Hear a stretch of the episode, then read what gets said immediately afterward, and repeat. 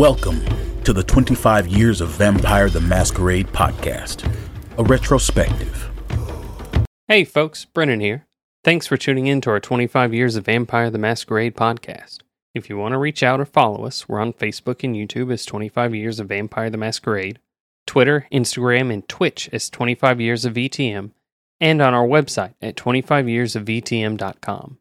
Support us on Patreon at patreon.com slash 25 years of Vampire the Masquerade. Thanks for listening and enjoy the show. Welcome, everybody, to 25 Years VTM Presents Werewolf the Apocalypse. And here we're still in First Ed. Well, technically transitioning over because uh, this book comes a little later than First Ed. But the point is, finally here, Tribe Book Uktena.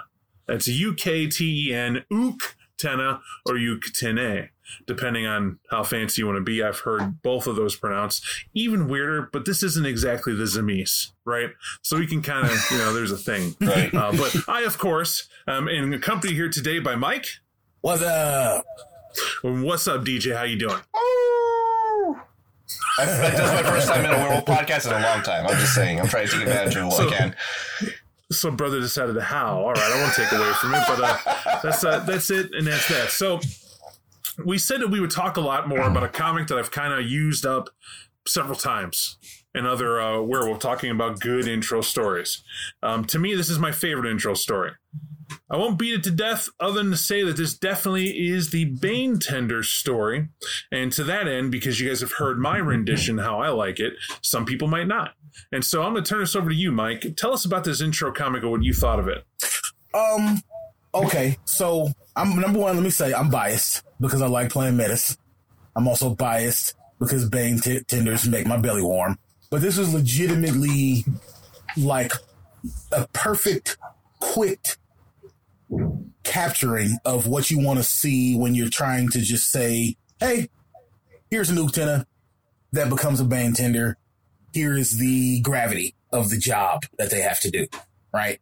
Um, so if memory serves, the, the comic actually opens up uh, like a really basic, calm social situation.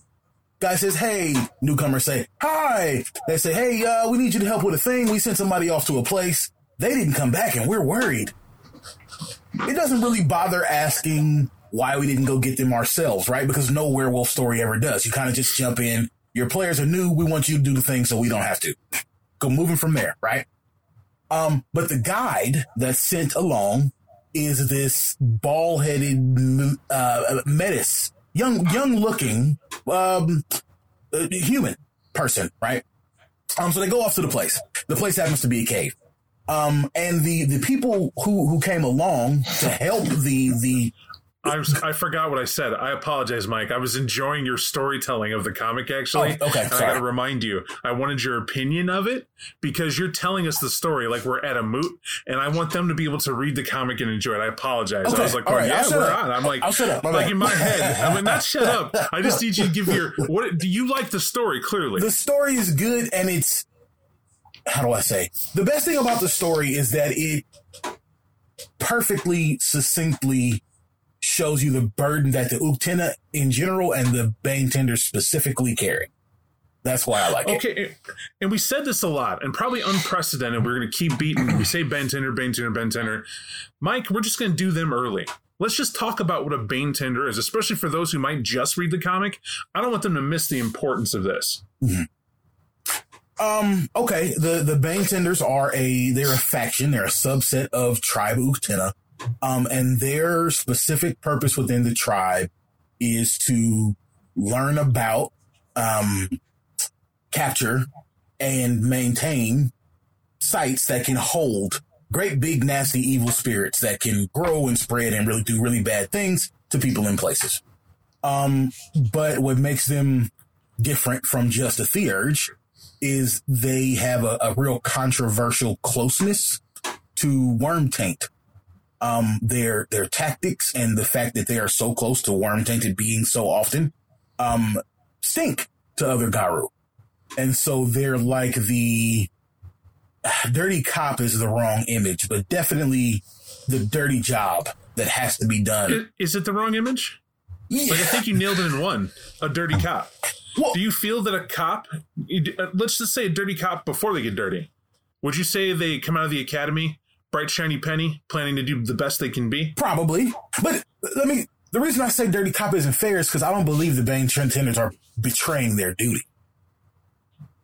Well, I don't think a dirty cop's betraying their duty. I was about to say. I guess, Right? I guess that Let's- depends. Yeah. Okay. Sure. Sure. Sure. So if I'm a if I'm a dirty cop and my job is to well, let's define dirty cop. I'm taking bribes. In some way, somehow, I've accepted corruption, usually in the form of monetary gain, for me to do what I got to do.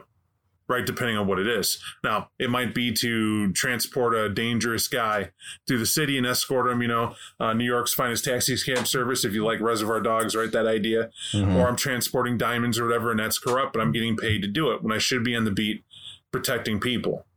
That doesn't mean I don't protect the people. It doesn't mean I wouldn't protect them. It means that for a moment, I'm using my shield to protect a pretty bad deal so I can get a chunk of it. And that's corrupt. Doesn't mean I wouldn't do any good with it. It just means I'm corrupt. I definitely would be frowned upon, arrested, and you know, completely thrown in jail. Right? if that if that's found out. I kind of feel that's the Bane tender, don't you? Well, the the difference the difference that I would draw um between the dirty, the dirty cop and the Bane tender is that the, the Bane tender is not willing to and is in fact quite vigilant against doing things that are uh, that are counter to their role. Like they would not protect a dirty drug deal if we're going to follow the analogy they would be absolutely willing to go undercover. Right. But they accept that stink and that stigma because they know that going undercover, getting close to the criminal is necessary. I see you look with the eyes of innocence, and I'll give that to you. But I will tell you that's not the heart and soul of the Bane Tender. The heart and soul of the Bane Tender is that you struggle not to let the Bane take control. That doesn't mean that you don't become like the Bane. In fact, you are going to. That much, Right? That's a given. that much is clear. Yeah. But this, this book So- communicates that. Yeah, for sure. so in this story, the intro, the, the comic, everyone will get to see uh, that the the bane they have is the ravager of children. That's what they're keeping at bay. And the person down there in this cave, solitary, isolated, the cairn's not aware they're down there. That's what I want to tell you. Like you give the analogy, you give the give the impression that ah, well, you know, like all werewolves, we come in, they don't know, they fucking know. The elders are aware of one thing that they sent a scout to go look at a cave and they don't know what's going on. But their ancestry, they've been there so long that it's the best kept secret at that cairn. So at their own cairn, the the Sept Alpha has no idea what's down there. That's why they sent a scout in the first place. And what happened there? Well, seems some people were attracted there, i.e., BSDs, and are jacking the the the wards that are put there. And that's what starts this war, right? And in that scuffle, how they even discover the Bane Tender down there, remember the Metis kills a BSD but falls down the pit, landing in the water. And then they assume the Metis died. Their arrogance about Metis and that they're useless except They're so happy the Metis died fighting and killed one of the bad ones, they feel like they need to get glory for that Metis and run off. Rather than find the Metis, they run off to tell them what went on. A deliberate pack that's really gung ho, but not necessarily thorough, not experienced enough, is what it is. And so I like that because it showcases a lot of truth about it, like a bare naked truth. We are not perfect. But the most cool thing about that, though, is that that Bane Tender had to goad the Metis, right? Mhm. That's the important thing. I won't say the end and how, but the fact is, is that it knew the Bane Tender. It called out to Gaia, the spirits. You need to send someone here because I can't hold it back. It's not talking about the release of the Bane alone. It's possession. Mm. The possession the Bane is trying to take over that Bane Tender. That's the sacrifice made they talk about. So when you mention um, how far is corrupt and that they rot, yeah, yeah, this is not Wyrm taint. This is succumbing to the Wyrm. Right? Of course they're Wyrm tainted. That's why we hid them. And we know what they have to do. Because if a Bane's that powerful and that strong, you are going to reek of the Wyrm. You don't have a choice. But isolation's your key so that you can't do the things the Bane would urge you to do. If it's called Ravager of Children, their goal was to keep all kids nowhere near this this site at all. No rock climbing in the mesa. When when, when the rain comes real good and the water rises, you don't go swimming. You're nowhere near where you think you heard an old man yelling and singing into the night. You keep your ass home. Right? 'Cause bad stuff happened to you. Stay over here. We don't know why. That's what our ancestors said, and this is what we do. So you just leave it be. Eh, kind of like that element, that strong feel is there. Now, I too wanted to ignore this. I've read this book. I was keeping track with my brother today, just trying to see, just to, you know, we like this book. We've used the Wendigo, Tenna, and even the Croatan several different campaigns, a lot of times playing a LARP and not. And often you read through this, you get what you want and move on. This important piece missed us both somehow was understanding that when we created a villain, the writers already implied that you are a villain. Did you ever hear that the best villains are the ones who intend to do good? All the time. That's what a Bane Tender is. That's exactly what they are. And that's that, and that's the impression. It's not to piss on your statement. It's to say that I take it a little farther, right? Because when I read that, you don't guard the Ravager of children and and are begging to be replaced because you know you don't want it to get out. Right, that's chump change. You could have had the whole cairn involved in keeping it in place, and if it was something as simple as you know ten guys round the clock, locked down, solitary confinement for the Wyrm, right? That's that's not the same thing. This is the will and the power spiritually to sit in the Umbra and keep a bad thing down because you are tricking it. You're doing all the things you can do so that it doesn't burst out. I have a question then. So, you know, even taking a look at the the intro story, the way I took it, and I could be looking at this incorrectly, but here, here's DJ the Everyman, right? Do do you think that, especially after you know the original Bane Tender had called out for assistance, knowing that he wasn't able to hold it back, and Gaia was making the response, that that scout pack just wasn't cutting it, and it was meant for the Metis, and the reason why he did encounter these BSDs may have just been to test his mettle to see if he could get to the final boss.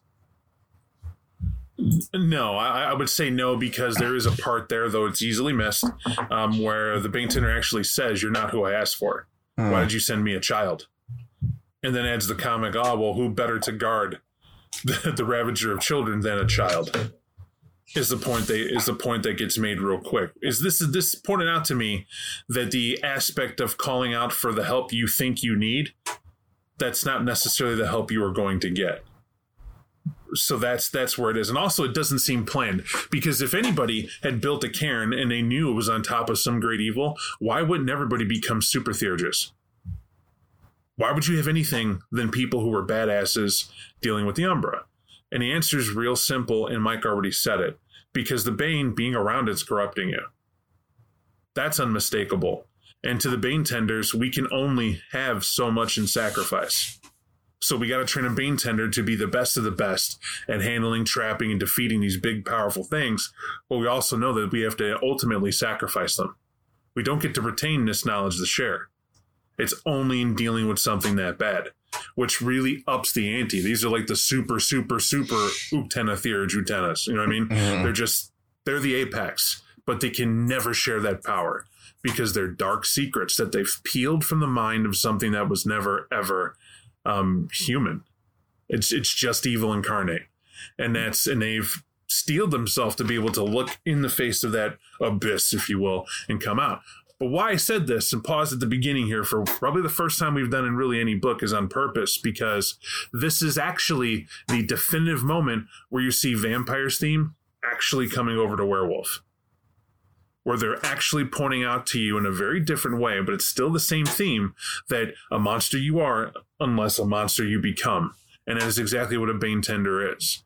And I actually like that. I like it a lot. It's showing that the evil for its purpose isn't its only thing. But yes, Mike. Well, I mean, it occurs to me, and I guess I'm kind of sort of playing playing devil's advocate for the Bane Tender Party line. Um, they always dance around the idea that the Bane tenders are actually doing wrong stuff, like as part of the price they have to pay. You know, you don't see the explicit evil of whatever a Bane tender might be or might have to do, um, except in stories like the one Bathsheba tells. Um, and even then it's, it's painted as like heroic, right? Whereas a vampire, you see very clearly they're doing some foul shit, but it's so that they don't have to go further down a worse path. Right. So where is our clarity on the badness, the whatever the evil is that the Bane tenders are doing, other than accepting the corruption of being in the presence of their prisoners? What what are they doing that makes them monsters so that they don't have to be worse monsters? Does that make sense? It does make sense, but we have to understand the aspect of the story that would be built talking about that Bane Tender. You don't just sign up as a player and I'm going to play a Bane Tender. Storyteller says, yeah, now you join a pack and run around and say you're a Bane Tender. First off, if you're a Bane Tender, you're an NPC. Mhm. Sorry. There's there's no other way around it. These people are kept in secret doing what? Tending the friggin' Bane. That's what they're there for. You learned from a mentor, often posthumously, exactly what you have to do to keep that Bane in particular down. That's your point. Now, what are you doing? Well, we can wax poetic, but I bet you it's something along the lines of the nature of the Bane. Learning how to either trick it, deal with its uh, devilry, or or whatnot. Because you got to remember, Bane's in prison, but it's not. It's free to talk to you, and it's going to. It's it's free to tempt you, and it'll try, and it's trying to wear you down to weaken you. And you might use use like painful torture where you make the spirit cell really tiny and squeeze it down somewhat. But the Bane would just remind you of the reason why you're tormenting it because inside you is a bit of it. Do you see what I'm saying? You mm-hmm. were with a nemesis in that encounter. Yeah. And a good ST, a great ST, is going to make sure that that's exactly what that encounter is like. So if you had to be a player, woe be to that player. Your game is not, we all get together and we're going to band and get all the items we need and we're going to rush across with the fetishes and kill the threat and go back and get glory. No, you were down, you were forgotten. You don't want anybody there to help you at all, right? To me, watch The Exorcist and get why they send an old priest and, a, young, priest right? Yeah. They do it because the evil they face, they know the old priest is needed for his expertise, but is probably going to die. And the Mhm. young priest has to see what it is. He has to he has to pick up the mantle. That's what he's there to do. And so the old guy's going to take the dive, take the sacrifice, but know that the young priest is going to save the day and seal the deal and save the girl. That is not what happens. And that's what we call a bad transfer of your Bane tender, right? If that's what that is. If that film helps you, it's like we intended one thing, this is what happened. However, that happens quite a bit with what they imply in the tribe book Mhm. that you you want it to go smooth but how do you and there's a lot of challenges with that Yeah, and it's a trip. You know, if this guy has been down here, the Bane Tender in the story, he's bound to been down here in the murder hole doing whatever he's doing for all of this time. It still surprised me that he knew exactly what was going to happen if he didn't get a sub out from coach. Like, you got to send me somebody now because in a second, I'm going to be on the other team. Mhm. well, well how long can you resist the devil before the devil becomes your own mindset that's really what it is. If something's whispering you to do bad things and you never get to do the good things and you're just resisting as long as you can eventually you're going to do some of it right? Or dream that you are or urge that you are. This is ever that tale talking about how a uh, a person goes from a good egg to a bad egg based on the influences they have. And that's what this is is influence unrelenting. And the will to resist. That's all this is is a Bane Tender. And an opening story paints it. But that's kind of the Utena tribe right and we're gonna we're gonna roll this forward because it's a very good actually conversation about the the the, the comic there guys. I appreciate that. But um, what i want to do is highlight the beginning times to Uktena to show you a shocking truth. There it's nothing.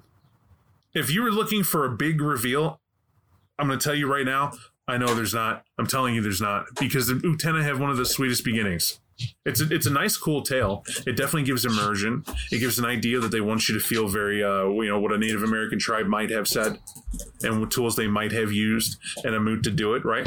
Call a big moot, start singing a tale. And my favorite part about this is that um, they use tools in their stories that you don't necessarily see mention or catch mention in others. This is pretty vivid. Talks about that the guy laughing deer gets to narrate because well she has she has deers she has deers preserved with paintings on them to show them what her ancestors' ancestors' ancestors had told her about this. And so when you come with visual aids, pretty rock solid that you're going to have it. But what she says is pretty entertaining. Basically, Gaia and Luna got together and made everybody. That's her tale, Yeah. Yeah. But right? it it also stood out to me really that of all the tribes that do all the things, this is the only origin story that isn't about like some sort of sexual union, right? Or something really, really awful in the origin of a certain tribe. You didn't get that feeling. I, am looking on your face. It seems like you didn't get that feeling. This because I'm wondering just just how many you've read. Because so far in everything we've read, there's been like I don't even see anything as necessarily. I'm letting you express that is what I'm saying. Before I'm like poo poo. Let me, let me express that a little bit for me, so, just so I'm not lost. I want to go with you. When I read this story, I don't get um I don't get a tale of like the tribe being born from horror. I don't get the tale of a birth. I don't get the tale of these people were having sex in a circle. I don't get the tale of like we As came from to people war. who had who had sex in a circle. Who do we just read where where Gaia has three boyfriends and that's where the tribe comes from? It's, First off, it's been a I, while. Don't, I don't know why you have a problem with Gaia having three boyfriends. She had a lot more than that. Like, where do you think kids come from? I don't think of a tribe as kids. No, first off, uh, you just don't go back far enough. There's some pretty look, man. I'm I'm Bastet, man. There were some pretty slick guys, right? That she had to choose. You know what I mean? There some choices going on back in the day. I don't know. In other words, why why I'm messing with you, Mike, is because you're right to feel that way. But this is more speaking to the spirit of the purity of the Uktena telling the tale, mm-hmm. and they mm-hmm. even say that, right? They say distinctly on purpose that others will have their story, but this is ours and they can tell it the way they want. This automatically also tells you we're going to ignore and cleverly reword some stuff to make it simple for us because we don't really care about anybody else's opinion. I think it. And again, that wasn't a criticism I was throwing out there, by the way. It just, again, it stood out to me that uh, this this origin story didn't involve violence, occultism, or intercourse. It but, was, right, because to add on to it, it does exist, but I think you know one of the things to kind of take a look at as well as Bob was mentioning was I think it's also like the like the MacGuffin of sorts because so long as the story is as pure as it is, because everyone, even Silver, uh, you know, the the Silverfang Shadow Lords, they all have a, a, sense of ego that comes from it. This is what happened because our people were called to it, and, and this is how Gaia brought us into being. And your hours like, you know what, peace and love, folks. We already had existed as it was. Make of it what you will, but you know what we won't do? We will put ego out there because then it covers something up. I have the I have the last line in here for for on purpose because Uktena and me are arrogant as it gets, and they definitely have occultism here, guys. I'm sorry. Um, and what I what I got to say that for is because Gaia explicitly is someone who's sitting in the dark using mud and water to make something and asks Luna to shine as bright as possible so she can see what she's doing. I don't know about you. There's no person in the history of ever I know made life out of nothing right? Now, granted, there's mud and water. We it's not exactly nothing, but you know what I mean? Like, I never was like, hey, Lucifer, can you pass me the salt? right? And he's like, well, Bob, you can't have this, you know, but who am I to say no? Right? And handed it over to me, right? That sort of thing. That's what I mean. This is like, like what Gaia and Luna are household names. Like, you can imagine them in a form that's just chilling out. I can't when they say this in here, it's of course it's parable, right? It's like mm. relating to a story that they like to say, and it's simplified. The point is, it's a simple story of origin, but it's definitely a cult in it, and there's definitely deep meaning to it as well, right? Because we could look at this: if Gaia is of the earth, that means that all life was made of her, right? Because she uses mud and water. But they want to say it's the elements that were involved because they talk about the elements of the story that were used, right? The wind gives us the ability to speak, which we all know I have as I talk forever, right? That's that's that's what I have, but that's a gift from the wind itself. It's mercurial, it could be powerful, it could be soft, but that's the wind. And then you know the uh, the branches and the rocks to give sturdiness and teeth and everything else they literally put together how Gaia makes all these things from her to make all children. That's what the Uktenas say, and it's a powerful thing. But they said a lot of the children came first, but who came last is important because that's the shape changers, and that's the Garou. And we know there are other shape changers, but we could care less about them. Now they don't say care less, but this isn't their story, is what they say. It gives me the impression, whatever. This Uktena We talking Utena things, and that's and that's that. Now, why I consider that a cult and I consider that mysticism and adds into it is because you're left wondering. I could be, if there were children at this moot, which is why I like the tale as simple as it is, you're like, oh, I get it. Gaia did all these things. You're not going to question. Isn't Luna the moon? Isn't Gaia the earth? Mud and earth and stone can make, you know, I can see children after this going to make little figures of their own to try to mimic the story and see what that's like. And that would be cute. That means the tale took, and that's good. But the adults, you're expected to take a minute and sit back and think about that. Purity is the story. You were made from the pure elements, and this is the stuff that you were expected to be and what is supposed to be of your composition. And you, if you are away from it, a sickness as they would call it, you must purify yourself and come back to where you were. It's also an origin story and a statement of what you're supposed to be, and, um, and probably a story of reflection. And this is how I took it, like a deeper meaning. It had to be that in its simplicity. And I wasn't going to wax over it, and, and I actually baited you guys kind of because I wanted to see these darts thrown to see if we hit on all cylinders. So that's my fault. But I enjoy this because that's where discussion comes from, right? But not baiting you because here's where I'm like put on them thinking glasses is we're at the Impergium, right? They rolled right into it. They're like, we're here and everything was great. Now, when they talk about the Impergium, what I'm going to give you is a is that the other tribes had a very violent tale of this, sad stories and things that went bad. How did Uktena see it though? The Uktena are full of shit. Bold 10 pounds sir. of shit in a five pound bag. so basically, the Uktena characterized the Impergium as like a a period where occasionally we had to prune the branches of the human family tree, but only those most rotten buds that were beyond hope, right? They basically say that because the people who they cohabitated with already understood how to commune with nature, they were not really forced to go too far during the Impergium. At least, certainly not as far as the the uh, Wyrmcomers from Europe uh, had to go in theirs. Okay. what do you think, DJ? Do you agree with Mike? I actually resonate with a lot of what Mike says because once again, I still think that the way the story is being presented shines them. I've, we've seen this in every single one of them. It always shines them in the best light. They did what they had to do for a reason. In this case, they talk about the soft hand, right? By comparison, um, and that's how they presented. What, what I would say is you, is you both have drank the Kool Aid of the Great Waisichu, and uh, you would, uh, of course, see it in the delusional mindset of a Western eye. Uh, but I will enlighten you, um, as only this book attempts to, because obviously it was written by Westerners, and they did have some people they consulted. But the point is, Right. I'm joking with you. I'm feeling the role play of the Uktena now, and I feel you both are still the ignorant Get of Fenris and Red Talon that we cite as being excessive in the Impergium. That in the beginning, before they even went to the Pure Lands, the Uktena could see that the Red Talons took it too far, and the Get of Fenris were far too violent with it because they would take the hale and the strong. However, we are wolves, and wolves are born knowing not to tend thy sickness. Right? We know to cull the sick. We know to cull those who can't keep up and those who are a drain to the pack. The wolves know to deal with that and, and not to have it. They, they instinctively know. However, um, humans were born to be hunter gatherers. Think about that. You were born to be a hunter gatherer. You weren't supposed to sit at home and not go out to hunt for your food that day. That's what you had to do that day. That's it. That's what Gaia intended.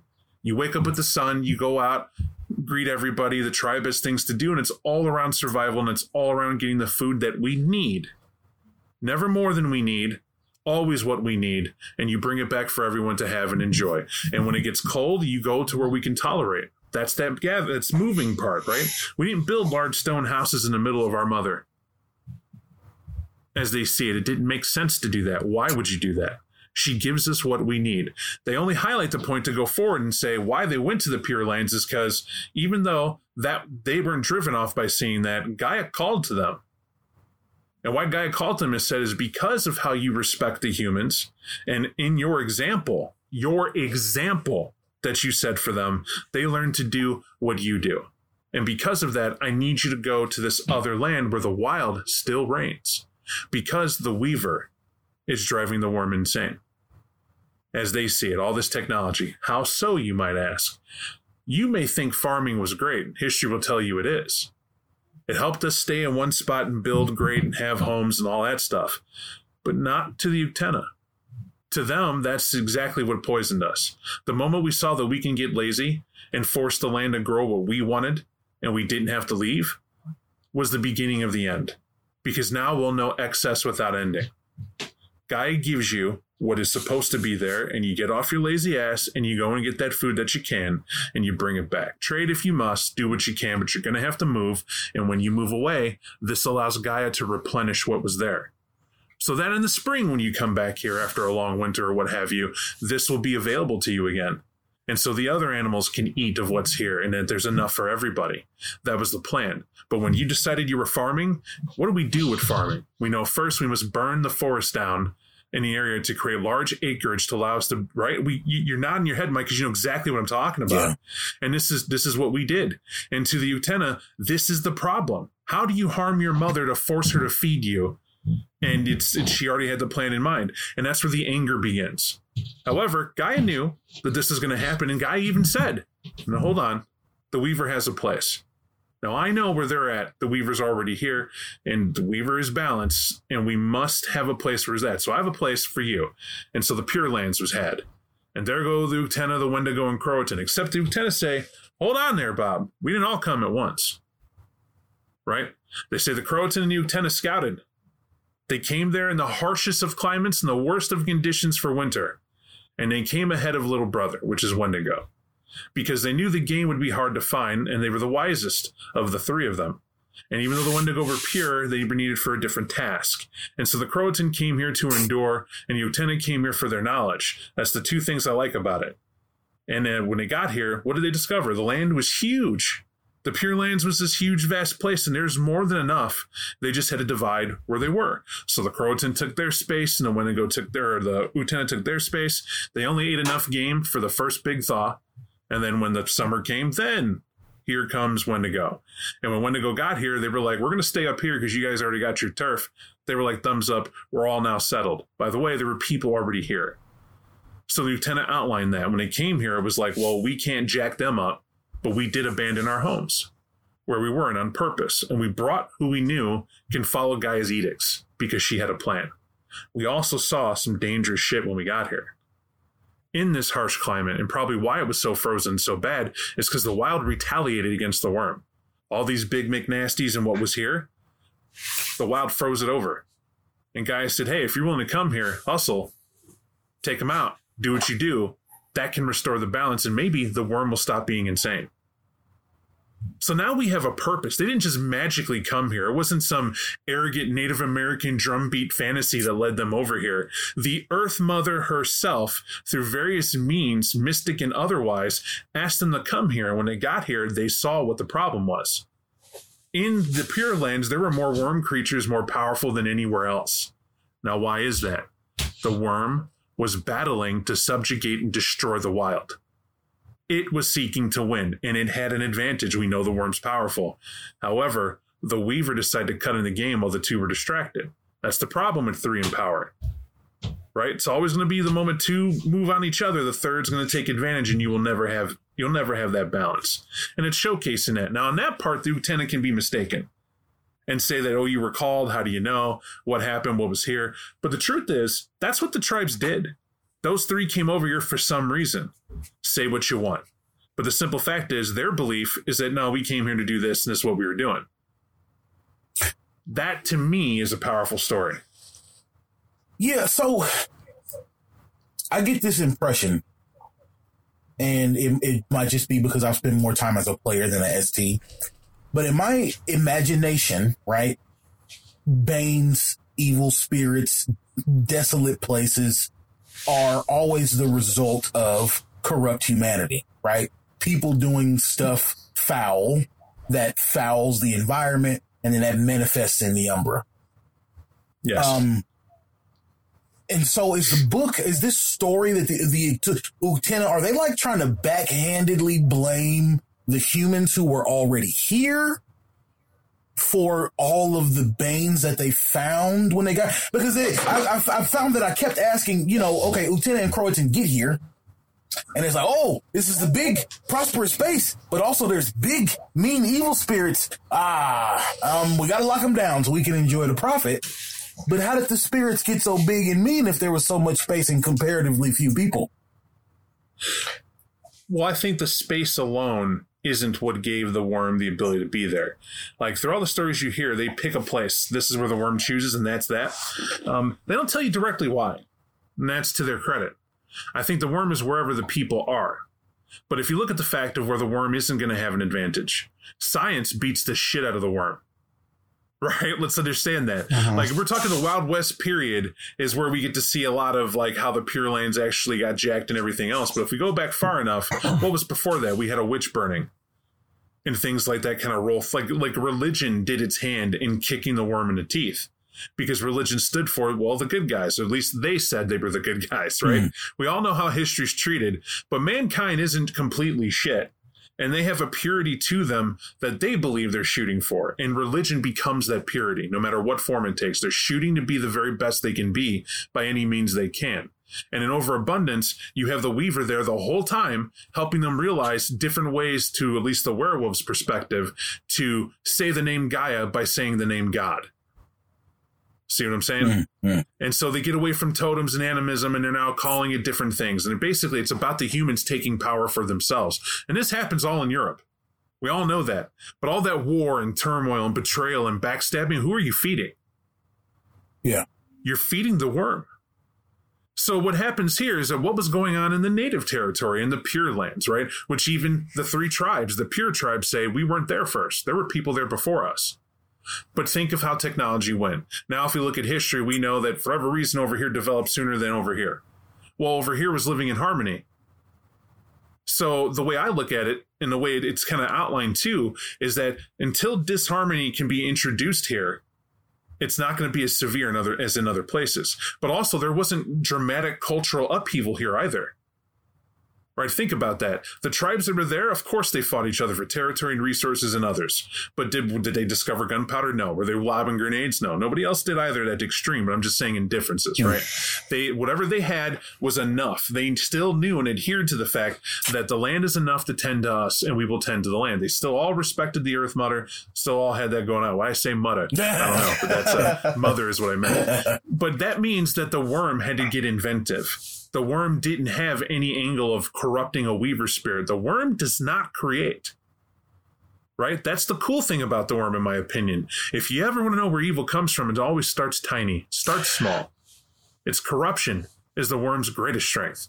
And so what you have here is that as they found reasons to fight each other, there's sparks all over the place it created.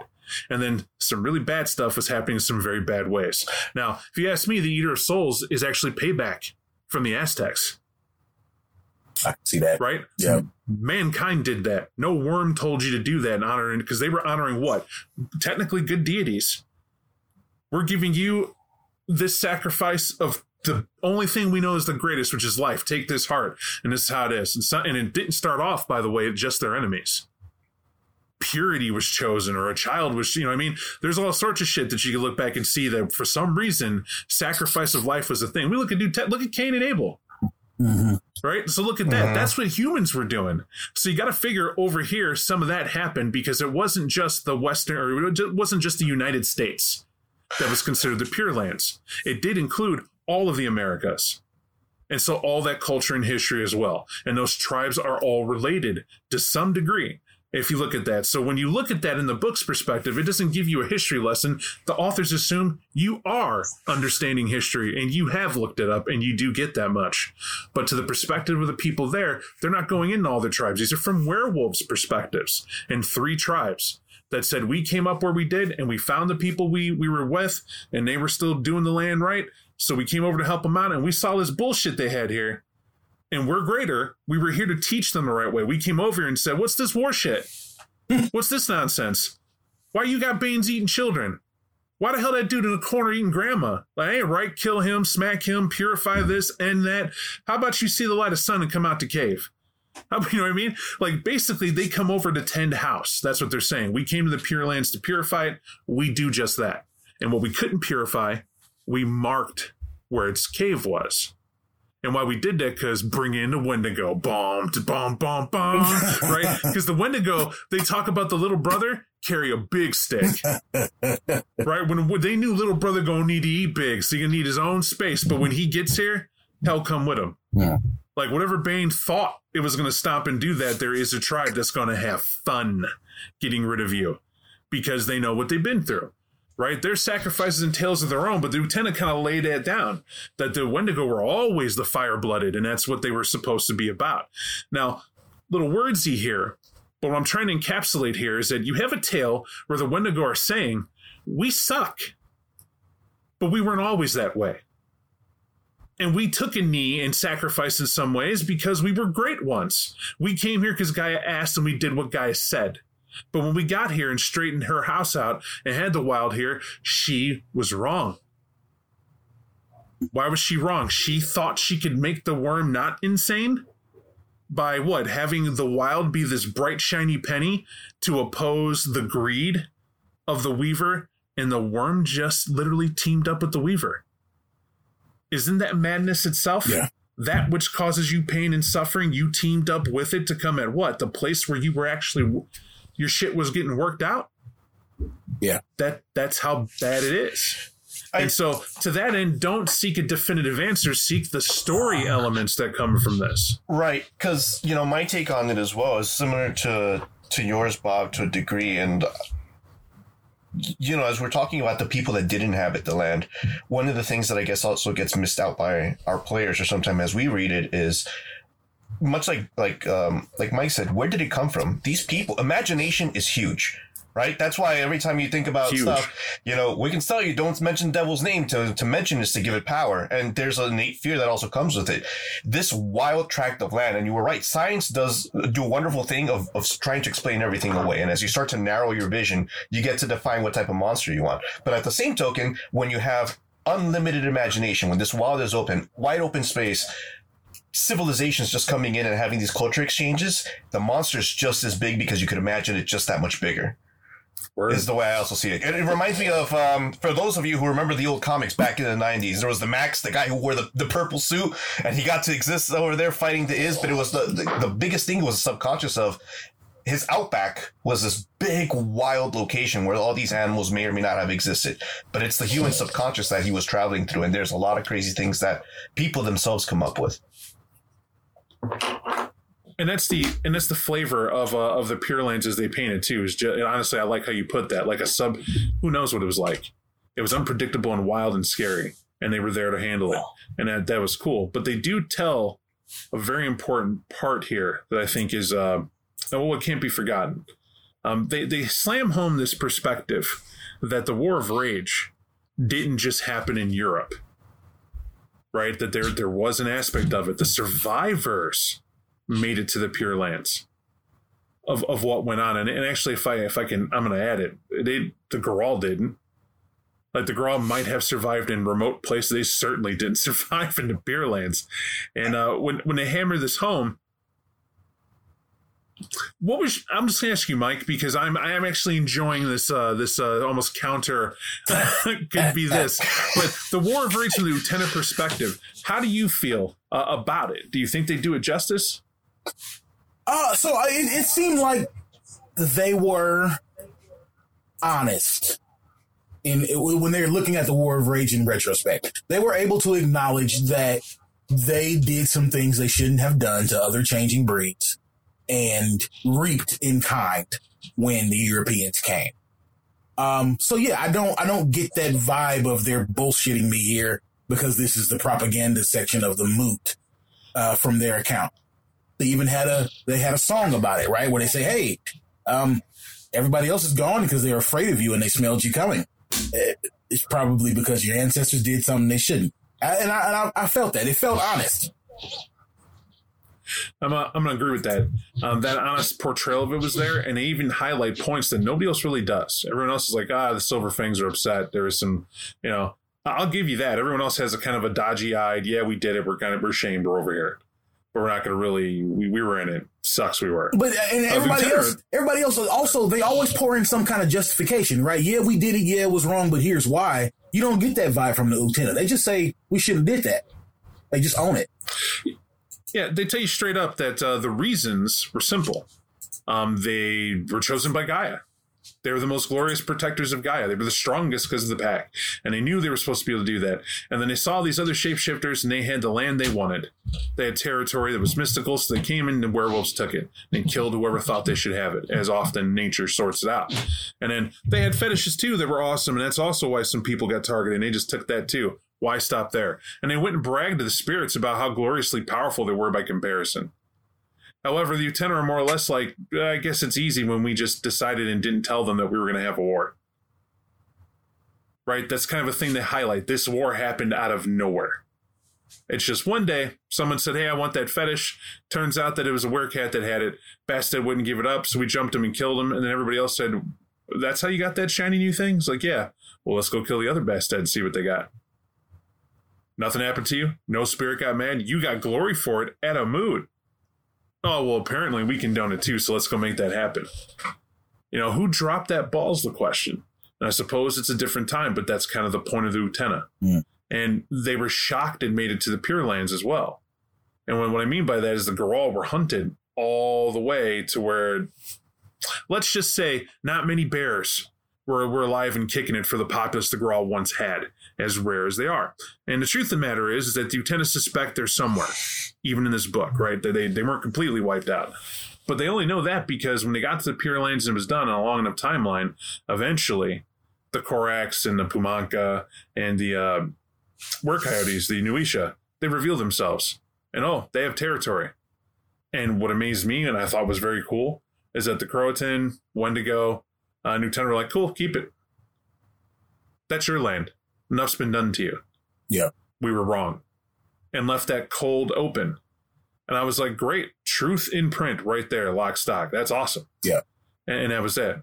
Um, but but Mike, I don't want to steal your thunder unless you're going to give it to me. so what's so why do we say that Bathsheba Darkwalker is a badass Bane tender lupus? Um, man, she tells this harrowing tale, right? Like her section of the uh, learning modalities moot, right, where we we capture our visual learners and our tactile learners and our verbal learners with each storyteller. Um, her section is actually getting the people she's telling the story to to do a dance while she explains to them how they capture. What was that? Did she say what the Bane's name was? I can't remember. Um, No, she describes it though. she okay okay she doesn't particularly name it so i won't try to but she she tells them a story by making them dance as Uktena would have needed to um uh, the the tale of, of the capture and the fighting of the bang um and she gets down to it and it's like there's the great climax a great finale finale but in the story she had mentioned all of these other these people other than the Bane tenders who had to take up their positions inside of the circle. Um, and they, they, they performed the great ritual and they managed to bind the Bane. And the last thing she says to them, to, to them who she's telling the story to is, do you think those people in, who were in the circle with the Bane got to leave just because we completed the ritual? Right. And you get this heavy impression that this is the level of commitment that the Uktena expect from everybody who they stand next to we'll be in the circle and die. We expect you to be ready to get into the middle of the circle and die because these things that we fight can't be allowed to persist in what they do. And that was heavy for me. That's she's a she's It's- it's- warrior to the depth of her soul. It's it's very heavy and to read it because uh, we're both paraphrasing when it comes to it. They wrote that very well because it's it's a lupus first off, so that's already hard. But even when she announces herself, she says, "I'm Bathsheba, um, Bane Tender Lupus," but that is also not my name. But you, you and you, you will get up and you will stand here, and we are the Uktena who perform this ritual, and you will not leave the circle.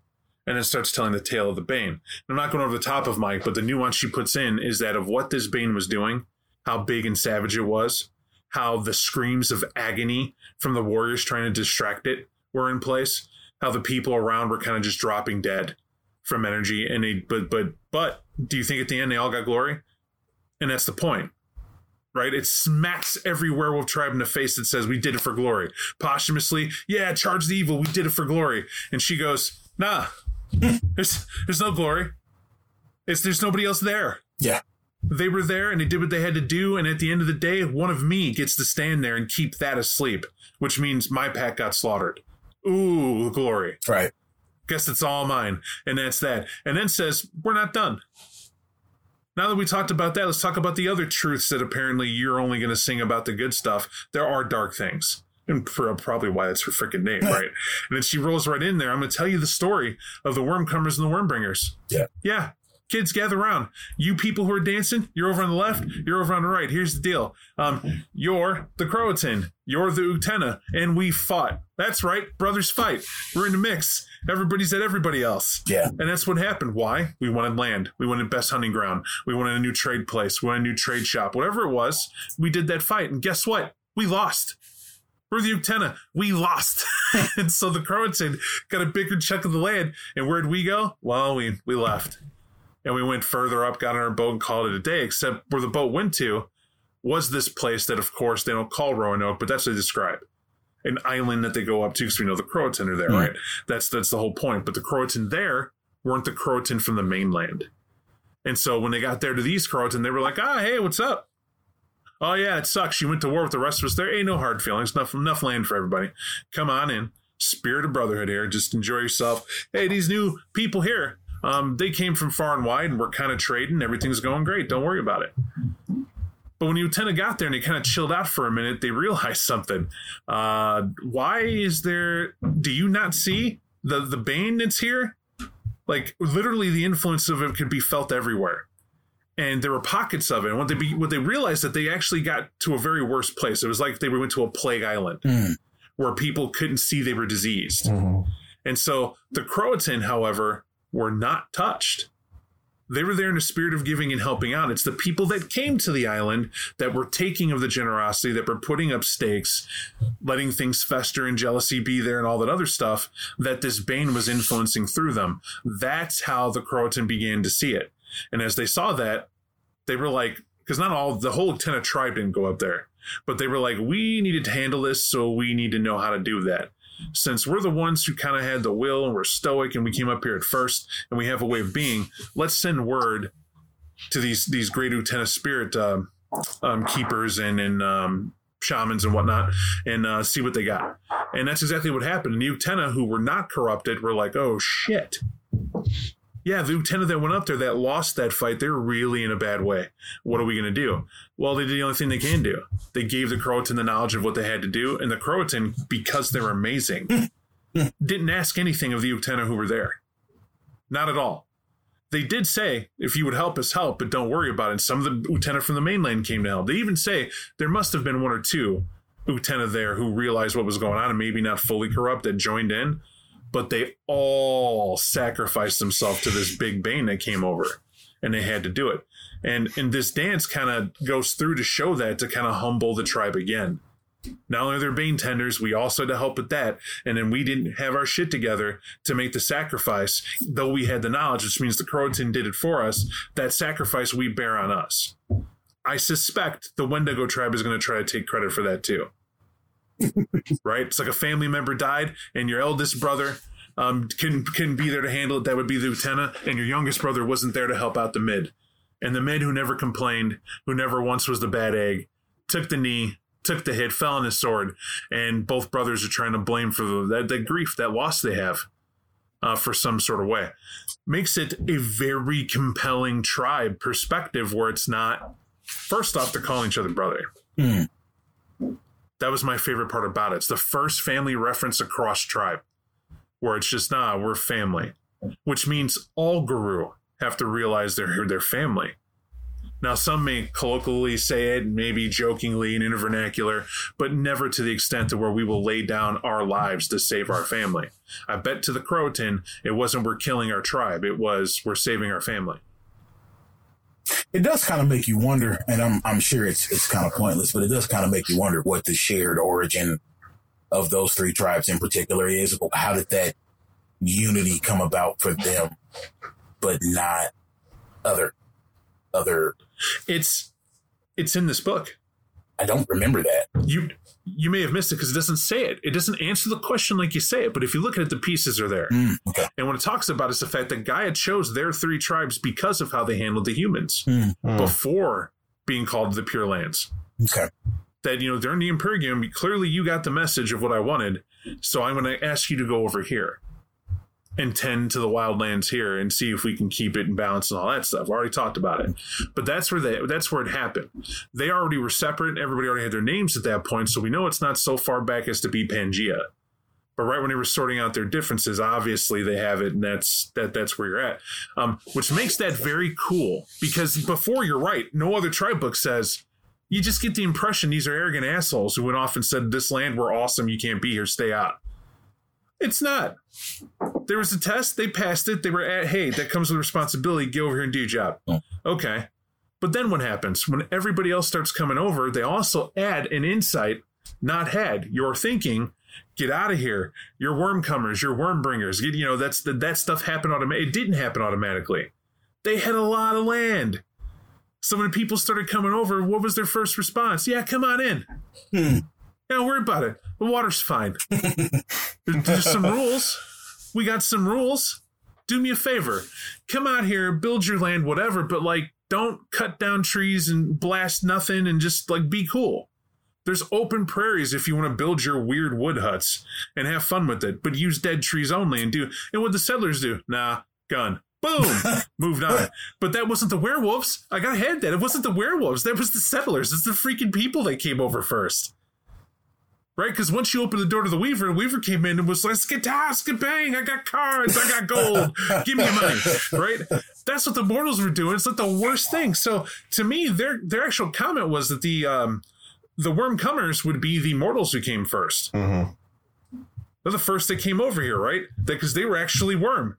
The Wyrm bringers was a distinction for the Gru. I took it, right? 'Cause Because they- in a lot of ways, They definitely use those words interchangeably in the text, right? Is it was that was that clear to you? Like, Um, it was clear to me in that understanding. That's how Bob reads Okay, it. okay. Because to me, if you look at the word Wyrmcomer, okay, um, so that means that you're tell you're foretelling that wherever you go, you're bringing the Wyrm with you, right?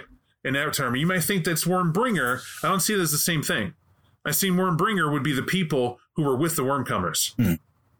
Right? And now they're interchangeable to me. But that's kind of how I was making sense of it. Because why would you have two distinctive different words? And you want to think the writer screwed up? I don't ever believe that. I think it had meaning and a reason. And I think it was to highlight the differences of corruption. If you're a Wyrm comer, you're already Wyrm. You're the Wyrm who comes Wyrm comer. Wyrm bringer is one who comes with them, okay, right? You just you didn't realize it. yeah, yeah, And that's that. You're still both are still Wyrm tainted. It's just one's actions help perpetuate more Wyrm comers. Right, like the beacon. And it you got it. You got it. And so so to them it was like, yeah, we wanted you here, but then like real shitty you were. the guest in a nutshell. But uh, before we uh, wind that down, I want to turn over to some thought in regards because you guys let me talk a lot. I appreciate it and hashing out, kind of explaining some things. Um, but I am still curious in the terms of the Uktena, Croatan, Wendigo, from the means that you can and what you know, from this book especially, when it comes to the talk of insensitivity to Native Americans, do you see that this Uktena book did that? I wouldn't say that it did. Um, and the, the reason I feel that way is because, you know, as somebody, I don't have any any native cultures in my background that I'm aware of, and I did not see anything here that was offensive to me.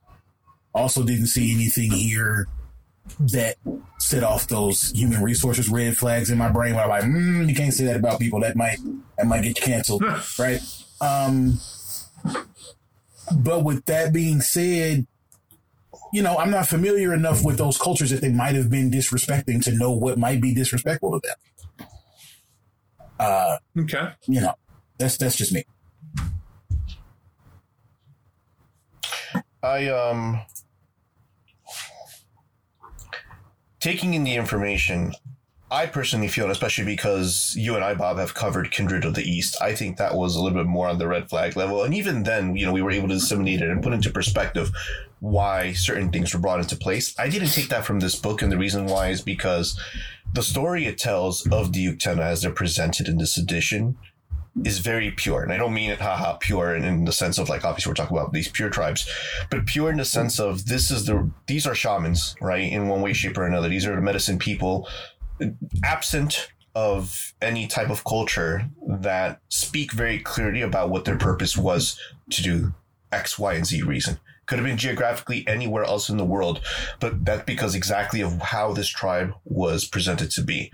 Um, I don't think as as um, as Mike was saying that it it uh, it triggers anything offhand for me. Just once again, a personal opinion looking at it, but it read as a very very very solid entry into this particular tribe and what's this purpose of this tribe moving forward. And I'm gonna I'm gonna hammer that home too. Is that uh, tribe, tribe, tribe, tribe? Um, it's not Native American tribe. It is Garou tribe. It is a werewolf tribe. Is that that's what they're talking about? And uh, that's exactly what it is. And why I say that is because remember what is said. The Native American tribes were here 1st Mm-hmm. The Garou came afterward. This includes the pure tribes, as they're called. They're not called the pure tribes because they're pure in the sense of, like you said, DJ, it's nothing racial based. It's the fact that they were considered the pure intentions as Gaia made man. They knew how to live in that way of life in harmony, was the idea. And that's where that name comes from. So I do get where people can get misguided. And there's a lot of hate about this book and others. And I think it does terrible service to the people who actually wrote this book. And the reason being is because this book wasn't written from a position of hate. Does it honor Native Americans? I would say yes. And the fact that they don't claim to be any one specific Native American tribe with the ways and lore intact. Never say that. What they are, they're werewolves who lived amongst tribes and they don't know which specific ones they lived amongst. Who knows what that could have been? That's not the case. The case is that they are the aftermath. They are descendants of the ones who made that choice. And of that, they want to give a semblance of that when a player chooses to play an Uktena, they don't have to go deep. You can, but you don't have to to play in the realm of theme to get home that you are you're, you're native. Right as Uktena say, native Uktena at least, uh, to where you're at. And why I'm saying that is because in this book, they tell a moot very differently it's multiple people participating. Their their answers are very short. I wax more poetic than they do. Uh, in here in parts, but their simplicity in being succinct actually has meaning. The words were chosen very well. Sorry, Mike, you wanted to interject. Well, no, you just reminded me, man, uh, something that I was super impressed with that I would love to see more of when I read RPG books. They acknowledge that over time, you know, as the Americas developed and cultures mingle, people come from other places for other reasons. The Uktena absorb some of these people into their tribe, um, Yes. as exemplified by the storytellers who are going over the Uktena's history. They were each one of them was from a different background. I think there was only one of them that they called explicitly a Native American person.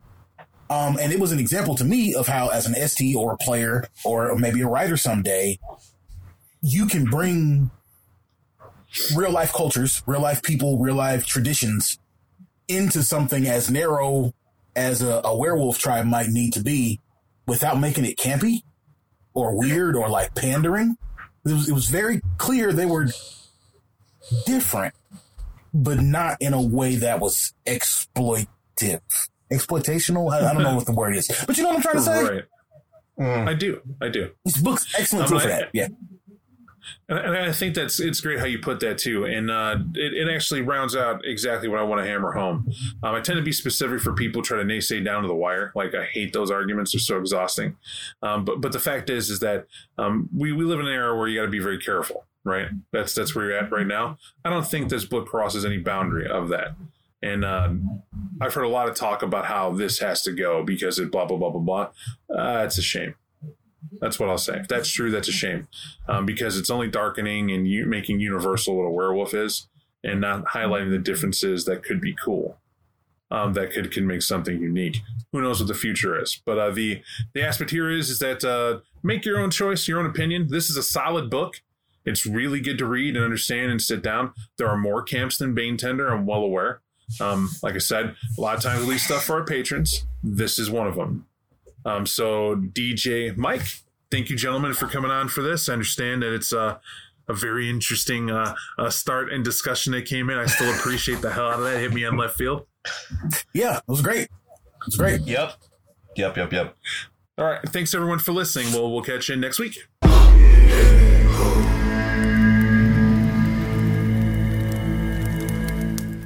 Thank you for listening to our 25 Years of Vampire the Masquerade podcast. If you like what you heard and would like to support us, please leave a review or share it with friends.